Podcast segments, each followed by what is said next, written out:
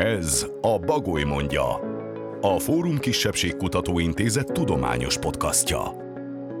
Egy podcast, amelyben felvidéki magyar tudósok beszélnek kutatásaikról, eredményeikről, könyveikről, közérthetően és érdekesen. Egy műsor, amelyből kiderül, hogy mivel is foglalkoznak a szlovákiai magyar történészek, etnológusok, szociológusok, irodalmárok s más tudományágak képviselői. Bagoly mondja.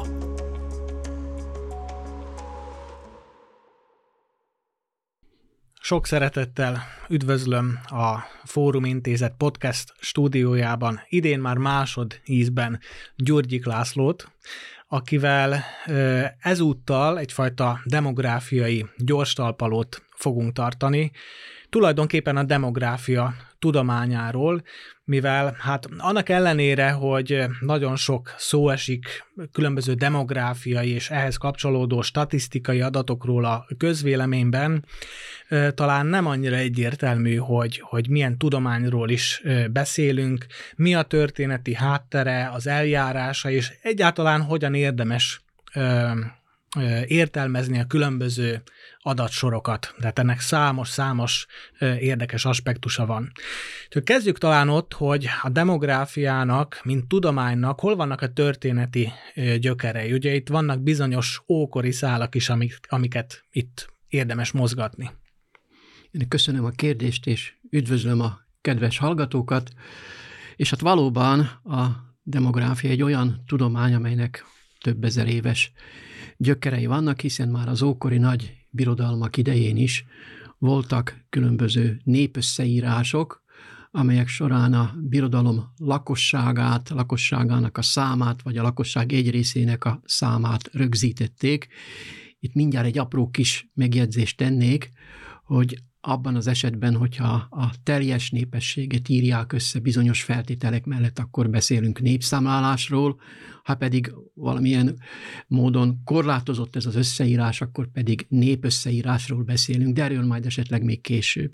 Tehát az ókori nagy birodalmakban sor, körül, sor került ilyen összeírásokra, népszámlás előtt a kínai birodalomban, meg egyéb birodalmakban is, de itt említeném meg, hogy a mi európai kultúrkörünkben a legismertebb ókori népszámlálás a Bibliával, Bibliában jelenik meg a új szövetségi történetben pont karácson tájékán, hiszen itt olvassuk, hogy Józsefnek és Máriának vissza kellett menniük a Betlehembe a, összeírni, össze, akkor zajlott a római népszámlálás, hogy összeírják őket, és ugye ott született Jézus. Tehát ilyen módon ez benne van a evangéliumban, és hát ez ilyen formában a legismertebb ókori népszámlálás a mi kultúrkörünkbe.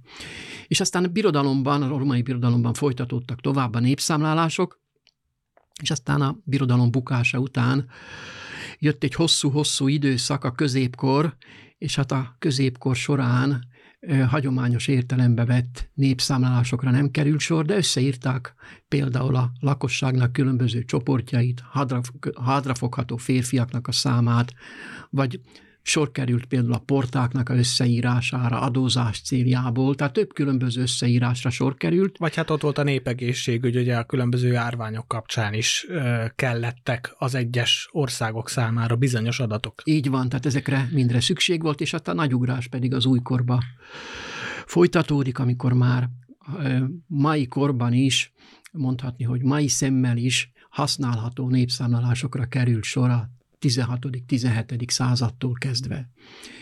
És hát itt ugorhatnánk egy kicsit a magyar térfére, a Magyar Királyság területén második József idején kerül sor az első népszámlálásra. Igaz, hogy jelentős mértékben eltért a maitól, hiszen a népszámlálás több éven keresztül tartott, és van ennek egy ilyen apró kis nüansza, hogy a gömöri nemesség fellázadta az ellen, hogy összeírják őket, hiszen a nemeseknek kiváltságuk volt több mindenben, többek között az is, hogy róluk nem készítettek ilyen összeírást, de végül is ez volt az első magyar népszámlálás, amely többé-kevésbé megfelel ezeknek a kritériumoknak. Ugye látható, hogy itt a népszámlálások kapcsán mindig voltak ilyen különböző politikai, meg társadalmi kérdések, és úgyhogy talán ezért is érdemes, ha már másért nem is annyira laikusnak, foglalkozni ezzel a történettel, tehát például ezekre a gömöri nemesekre külön érdemes utalni. De hát napjainkban is, aki, aki követi a népszámlálások körül zajló társadalmi diskurzust, az láthatja, hogy ez nem pusztán csak táblázatokról és számokról szól, hanem nagyon sok más izgalmas kérdésről is. Tegyünk tisztába egy fogalmat. Van a demográfia, és van a statisztika. Nem biztos, hogy a közvéleményben a kettő mindig elválik egymástól tulajdonképpen. Mi a kettőnek a viszonya egymáshoz? Tegyük ezt tisztába. Igen, tehát kezdjük a demográfiával. A demográfia az népességtudományt jelent, és itt még egy apró kis kitételt tennék, annyiban, hogy a demográfiának két alapvető ága van, már ami a adatok jellegét illeti. Az egyik a népességgel, mint álló népességgel foglalkozik, és ugye ennek a módszere, elsődleges módszere a népszámlálás. Egy icipicit olyan, mint például egy futóversenyen a célfotó. Tehát van egy pillanat, amelyben a pillanatban rögzíti a népességnek a összetételét, és ugye a népszámlálások is mindig egy-egy konkrét időponthoz kötődnek. A másik pedig a népesedési folyamatok, ez a mozgó népesség, és ezt rögzíti az úgynevezett népmozgalmi statisztika, valamikor régen az anyakönyvezés tartozott ide elsősorban, de más is ide tartozik. Tehát ez a két fő terület, amivel foglalkozik, és ami a statisztikát illeti, a statisztika tulajdonképpen segíti a népmozgalmi adatoknak, illetve a, a statisztika segíti a népszámlálási adatoknak a begyűjtését, feldolgozását, a módszereivel egyre pontosabb feldolgozást, prognózisok elkészítését teszi lehetővé. Öm, ha szlovákiai magyar közegben beszélünk a demográfiáról, akkor általában a legfontosabbak számunkra de bizony szempontból még akár a magyarországi közvélemény számára és a nemzetiségi adatok. Most erre, ezekre visszamenőleg 150 éve vannak adatsoraink folyamatosan, Viszont nagyon érdekes kérdés módszertanilag, ismeretelméletileg, hogy mondjuk azok az adatok, amelyek fölmerülnek az 1870-es években, és amelyeket kifuttathatunk egészen mostanáig, tehát 2021-ig, ugye Szlovákia esetében, a nemzetiségi adatok mennyire feleltethetőek meg egymásnak. Ugye itt különböző korszakokról, különböző államokról, politikai rendszerekről, és a demográfiai módszertanról is van szó. Tehát, hogy, és ugye nem csak a nemzetiségi adatokról beszélünk, hanem csomó más kategóriáról is. Tehát általánosságban mire kell figyelnünk, akár laikusként, hogyha nézzük ezeket az adatsorokat. Ugye azért is mondom ezt, mert hogyha megnyit az ember egy Wikipédia szócikket, mondjuk a Kárpát-Berence nemzetiségi adatairól, vagy, vagy bármi másról, foglalkoztatottság, stb., akkor fog találni szép nagy táblázatokat különböző adatsorokkal. De ugye, ahogyan említettem, ezek mindig különböző hát mutatók szerint, különböző eljárások szerint hát nem egészen tarthatóak egységesnek. Mire kell figyelnünk, amikor látunk egy ilyen nagy 100-150 évet átfoglaló, átfogó táblázatot? Akkor nézzük meg a egykori Magyar Királyság és az azt következő időszakban a népszámlálási adatoknak a nemzeti, nemzetiségi, etnikai vonatkozásait. Hát először 1880-ban kerül sor népszámlálásra, ugye a kiegyezés után, amikor a nemzetiségre is rákérdeztek, helyesbítek, pontosítok, a nemzeti hovatartozásra, de anyanyelv alapján rögzítették akkor a etnikai kötődést, tehát nem nemzetiségre kérdeztek rá, és hát egészen 1910-ig a egymást követő népszámlások alkalmával, amelyek ugye tíz évente, amelyekre tíz évenként került sor, kérdeztek rá az anyanyelvre. Tehát ez még a Magyar Királyság területén történt. Jön a birodalmi változás, létrejönnek a utódállamok a monarchia megszűnése után, és a csehszlovák érában első alkalommal 1921-ben kerül sor népszámlálásra, itt már nemzetiségre kérdeznek rá, itt csak zárójelben megjegyzem, hogy ahogy létrejön a csehszlovák állam, már 1919-ben a Szlovákia területén sor kerül egy népesség összeírásra, ahol szintén rákérdeznek a nemzetiségre, de azt azért tekintik csak népösszeírásnak, mert nem az egész ország területén történt meg a lekérdezés, ugye egy alapfeltétele a népszámlálásnak az. Egyik alapfeltétele a népszámlálásnak az, hogy az egész ország területén megtörténjen, és ott is a nemzetiségre kérdeztek rá. Na most eleve az, hogy a népszámlálásra, vagy a anyanyelv, elnézést, eleve, hogyha a nép, nemzetiségre, vagy az anyanyelvre kérdezünk rá, ez a rákérdezés nem eredményezi ugyanazt a tartalmat. Tehát, hogyha megnézzük az adatokat, és itt majd fogok esetleg szólni a későbbi időpontból, általánosságban jellemző, legalábbis napjainkban az utóbbi évtizedekben, hogy például a többségi nemzethez tartozók többen vannak nemzetiség szerint, mint anyanyelv szerint, és fordítva. Tehát a kisebbségek, így a szlovákia-magyar nemzetiség is, anyanyelv szerint nagyobb számban mutatható ki, mint nemzetiség szerint. Egy nagyon egyszerű okból kifolyólag a nemzetiség a szó bizonyos értelmében politikai kategória. Az anyanyelv egy ettől sokkal inkább független kategória. Hogy politikai kategória, ez alatt azt értjük, hogy a nemzetiség megjelenik például különböző dokumentumokban. Gondoljunk bele, ha egy picikét visszanézünk a elmúlt évtizedekben, vagy még a rendszerváltás előtti időszakban korábban születettek, azok emlékezhetnek rá, hogy a mai kis személyazonossági kártya helyett egy ilyen kis piros könyvecskéje volt mindenkinek, ez volt a személyazonossági igazolvány, és a fénykép alatt mindjárt első oldalon ott szerepelt, hogy mi a nemzetisége. Tehát ez már egy ilyen dokumentumot különböző űrlapokon ugyanúgy ott szerepel. Másik lényeges mozzanat, hogy történtek visszaélések a nemzetiségi adatokkal, gondoljunk arra, hogy a második világháború utáni kitelepítések időszakában a 30-as népszámlálás alapján állították össze azoknak a listáját, akiknek távozniuk kellett. Tehát az ezt követő időszakban pedig voltak olyanok, akik azért nem vallották magukat magyar nemzetiségűnek, mert attól tartottak, hogy valamikor ezekkel az adatokkal visszaélhet adott rendszer. És ez meg is látszik mondjuk az 1950-es népszámláláson, amit nem is a rég publikáltál, ami nagyon Pont. sokáig titkos volt gyakorlatilag. Pontosan, tehát tulajdonképpen a 1950-es népszámlálásnak ugye van még egy lényeges mozzanata, hogy pár évvel azután kerül rá sor, hogy tehát pár évvel a hontalanság évei után kerül rá sor, és amikor 80 ezer szlovákiai magyar került át Csehországba, több tízezeren el kellett, hogy hagyják a országot Magyarország irányába, és ezek után a meghurcoltatások után a magyar lakosságnak egy jelentős része eleve nem vállalta a magyar nemzetiségét, tehát nem tüntetett fel magyar nemzetiséget.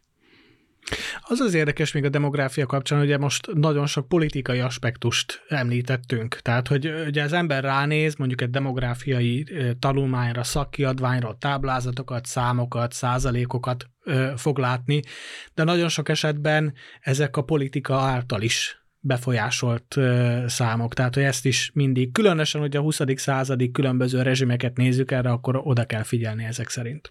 Tehát mindenképpen a politika, pontosabban a, a hatalom, az éppen aktuális hatalomnak a árnyéka rávetítődik a népszámlálásokra. Tehát eleve, hogyha vennénk ezeket a különböző népszámlálásokat, akkor egy bevett gyakorlat, hogy a lakosságnak egy része az éppen uralmon lévő hatalom irányába mutat egyfajta gesztust, mondhatom így, azáltal, hogy a többségi nemzethez tartozónak valja magától, nem biztos, hogy jó kifejezés a gesztus, sokan egyfajta megelőlegezett, egyfajta, egyfajta védekezési mechanizmusként tüntetik fel magukat a többségi nemzethez tartozónak, mások pedig ezáltal előrevetítik azt, hogy ők ebbe az irányba szeretnének változni, hiszen előnyöket próbálnak abból kicsikarni, hogyha ők nem a kisebbséghez, hanem a többséghez tartoznak.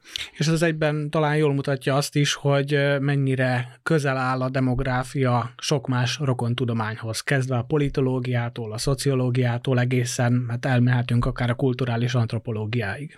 Pontosan így van, és itt azért szeretném megjegyezni, hogy a demográfiának van egy sajátos prioritása, hogyha úgy tetszik, a tudományok besorolásában.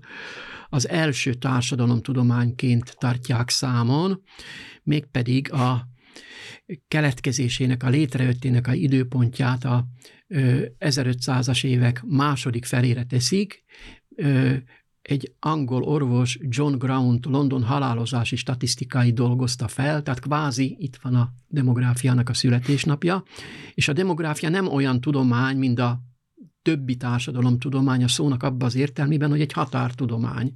Tehát, mint szó volt róla, határos a szociológiával, határos a gazdaságtudományjal, politikatudományjal, határos más társadalomtudományokkal is, és amiben még nagyon nagy mértékben különbözik, hogy talán az egyik leginkább matematikával, statisztikával átjárt tudományterület. Tehát ha így vesszük a társadalomtudományok közül, mint disziplína, a legnagyobb múltra tekinthető vissza, deklarált múltra tekinthető vissza.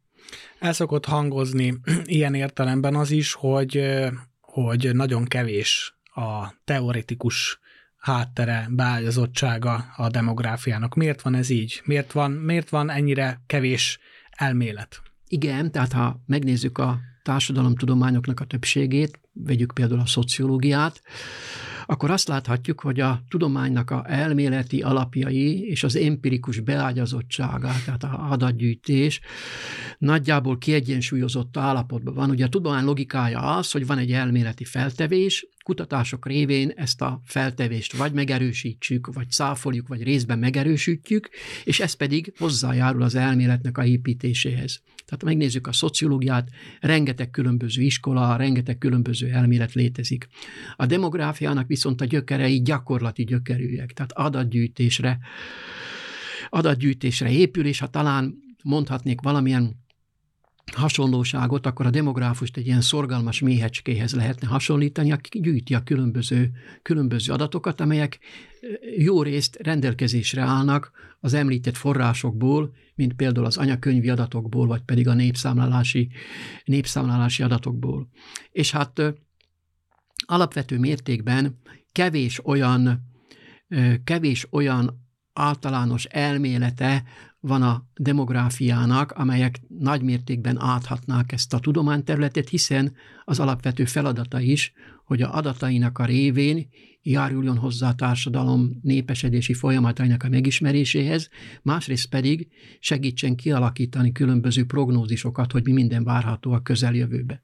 De ha már elméletekről beszélünk, engedtessék meg, hogy a egyik legismertebb demográfiai elméletről szóljak, ez pedig a demográfiai átmenet vagy demográfiai forradalom elmélete, és ennek a lényege dióhéjban annyi, hogyha nézzük a társadalmaknak a fejlődését, akkor létezik egy olyan megközelítés is, hogy a társadalom fejlődéseknek három szakaszát különböztethetjük meg. Ugye vannak a van a premodern időszak, ami több ezer évig tartott, amióta emberi társadalmak élnek, aztán a újkorba kezdődik a modern világ, iparosodás, stb., és az utolsó évtizedeket szoktuk posztmodern világnak nevezni.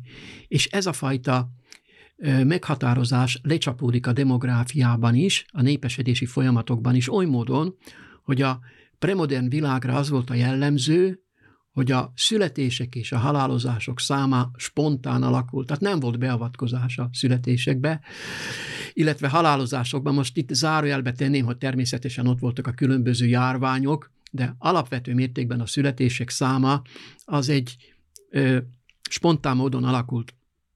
Mondok csak éppenséggel illusztrációképpen két számadatot, hogy érzékelhető legyen ez a folyamat. Tehát a premodern világra egy nagyon-nagyon magas születési arányszám volt jellemző, és természetes módon egy nagyon magas halálozási arányszám is, tekintettel arra, hogy abban a világban olyanok voltak a élelmezési, egészségügyi körülmények, amilyenek, tehát egy 44-45 ezreléknyi születés mellett egy 42 ezreléknyi halálozás volt még figyelhető. Ezt a szakaszt nevezzük a első, a demográfia átmenet első szakaszának. A második szakasz, amikor már elkezdődik a modern kor, ami együtt jár a ipari termelésnek a fellendülésével, több terméket állítanak elő, javulnak a élelmezési viszonyok is annak következtében, hogy egyre több a élelmiszer, és egyúttal pedig erre az időszakra jellemző az is, hogy az egészségügyi ellátás is valamilyen mértékben javul, de első szakaszban mindenképpen az figyelhető meg, hogy kezd csökkenni a halandósági ráta ezeknek a tényezőknek a következtében. De itt még az első időszakban az ott élők valamiféleképpen nem reagálnak arra, hogy beavatkoznának a termékenységbe. Magyarán ugyan kezd csökkenni a halandóság, de még továbbra is marad a 42-44 ezrelékes születési ráta, amely gyakorlatban családi szintén azt jelentette, hogy a első szakaszban, ha született nyolc gyermek, és abból jó esetben három megérte a felnőttkort, itt már, itt már akár öt gyermek is felnőtt. A harmadik szakaszban pedig a szülők kezdenek beavatkozni a termékenységbe, vagyis csökken a termékenység, és közben csökken tovább a halálozási arányszám is, tehát már nem születik nyolc gyermek, hanem öt gyermek, és akkor megmarad három gyermek például. És ezután létrejön egy egyensúlyi állapot, ez a negyedik szakasz, amikor például 15 ezreléknyi születés szám mellett van 12 ezreléknyi halálozási ráta, tehát első szakaszban is volt egy bizonyos mértékű természetes szaporodás, és a utolsó szakaszban is, csak közben pedig az egésznek a, a, a, egésznek a dinamikája megváltozott ebben a, ebben a körben. És tegyük hozzá, szinte ez, ez a jelenben is, az elmúlt évtizedekben is megfigyelhető oly módon, hogy mondjuk Afrika középső részéről azok, a, azok az emberek, akik bevándorolnak Nyugat-Európába, és akkor ott a leszármazás folytán egy-két generációt eltöltenek ezek a családok, nekik is ezzel a termékenységi rátájuk lassan csökkenni fog, tehát hogy szinte egy ilyen bizonyos értelemben nem premodern állapotból egy-két generáción belül alkalmazkodnak a nyugat-európai demográfiai viszonyokhoz, úgymond. Igen, abban az esetben, hogyha bekövetkezik a vándorlás, tehát hogyha saját eredeti ősonos környezetükből elköltöznek, ahol ugye továbbra léteznek a, ott, a, ott élő, az ott élőknek a normái, viszont ha egy új közegbe érkeznek, akkor történik egy átváltás. Itt még egy apró kis kiegészítést szeretnék tenni ahhoz, hogy amiről beszélünk, jobban érthetők legyenek. Én itt beszéltem ilyen fogalmakról, mint hogy ö, születési arányszám, halálozási arányszám, ettől sokkal jobban követhető egy fogalom a demográfiában, ez pedig teljes termékenységi arányszámnak nevezzük. Ez azt fejezi ki, hogy egy nő életében, pontosabban termékeny életében hány gyermeknek ad életet. Na most, ha ezt rátekintjük erre a földrajzi térképre, akkor mi nálunk per pillanat Szlovákiában 1,6-os ez az érték, a rendszerváltás körül volt kettes, és valamikor a második világháború után három fölötti volt ez az érték. Ha most megnézzük Afrikát, a Szaharától délre az az érték 7 és 8 között mozog, tehát messze-messze sokkal ettől magasabb, és egy kicsit visszagondolunk például a mi szüleink, nagyszüleinknek a elbeszéléseiben bizony nagyon sokan mondják azt, hogy mikor ők gyermekek voltak, akkor 7-8-an voltak testvérek, akár egy 70-80 évvel ezelőtt is, tehát ez egy teljesen más népesedési folyamatokat jelentett. De vissza világ méretekre, tehát Afrika déli része, tulajdonképpen a Szaharától délre való terület a legtermékenyebb, ott születnek a legtöbben, és ez miatt robbanásszerűen növekszik Afrika lakosainak a száma, de Ázsia az már egy kicsikét sokkal ellentmondásosabb, gondoljunk bele például Kínára, uh-huh. ahol a nagy kínai ahol vezér, szabályozva volt. Szabályozva volt, különböző szankciók keretében az egy, egygyermekes modell támogatták, és eljutott Kína oda, hogy egy előregedő társadalom jött létre, és a előregedő társadalomba pedig megjelennek az új problémák, egyrészt ugye idősebbek gondozása, de viszont kevesebb a kevesebb a felnőtt korú népesség, a munkaképes korú népesség, és megjelent még egy másik nagyon érdekes dolog Kínában, a kínai kultúrának része, hogy a fiúkat preferálják a lányokkal szemben, vagyis mesterségesen beavatkoztak a nemek arányába. Több tíz millió nő vagy lány hiányzott a társadalomból, tehát nagyon sok férfinak nem jutott pár, és kialakultak különböző különböző destruktív viselkedési, viselkedési gyakorlatok, és ennek következtében mondhatni, hogy egyfajta ilyen zavaros életvitel alakult ki ennek, ennek következtében, vagy pedig külföldről, jött, külföldről kerítettek maguknak pár. Ugye a távoli párhuzam én is tudok európai példáról, nem tudom, hogy mennyire tömeges, de Montenegróban például előfordul, ahol ugye szintén ugye Balkáról, Kelet-Európáról, Dél-Kelet-Európáról beszélünk, szintén a fiúgyermek jelenti a nagyobb presztist a lánygyermekkel szem, szemben, és uh, tudok olyan példákról mondom, nem tudom, hogy mennyire tömeges, de uh, az anyák van, hogy elvetetik lánygyermekeket, hogyha a, ha a terhesség gondozás során kiderül a nemük.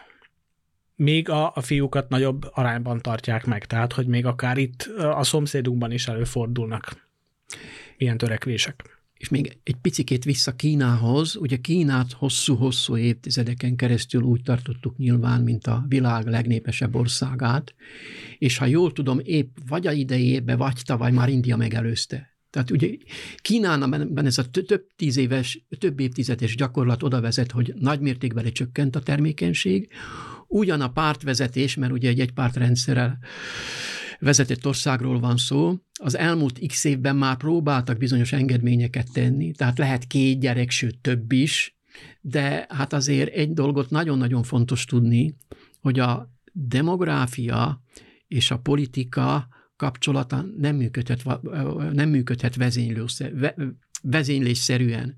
Tehát történhet a politikai szférában valamilyen döntés, de annak következményei hosszú-hosszú évtizedek után mutatkoznak meg csak a demográfiai folyamatokban. Hát azt hiszem, hogy még órákon keresztül tudnánk beszélgetni demográfiáról. Hát az ókortól eljutottunk egész Kínáig, a szlovákiai magyarokon vagy Montenegron keresztül, de itt be kell rekesztenünk a beszélgetést. Nagyon szépen köszönöm. Én is köszönöm szépen a lehetőséget. A Fórum Kisebbségkutató Intézet tudományos podcastja a Bagoly mondja szólt. A podcastot a Kisebbségi Kulturális Alap támogatja. A következő részt két hét múlva hallhatják az Apple, a Google, a Spotify alkalmazásán, illetve a Fórum Intézet podcast oldalán. A sorozatunkról és a Fórum Kisebbségkutató Intézetről a fóruminst.sk oldalon tudhatnak meg többet.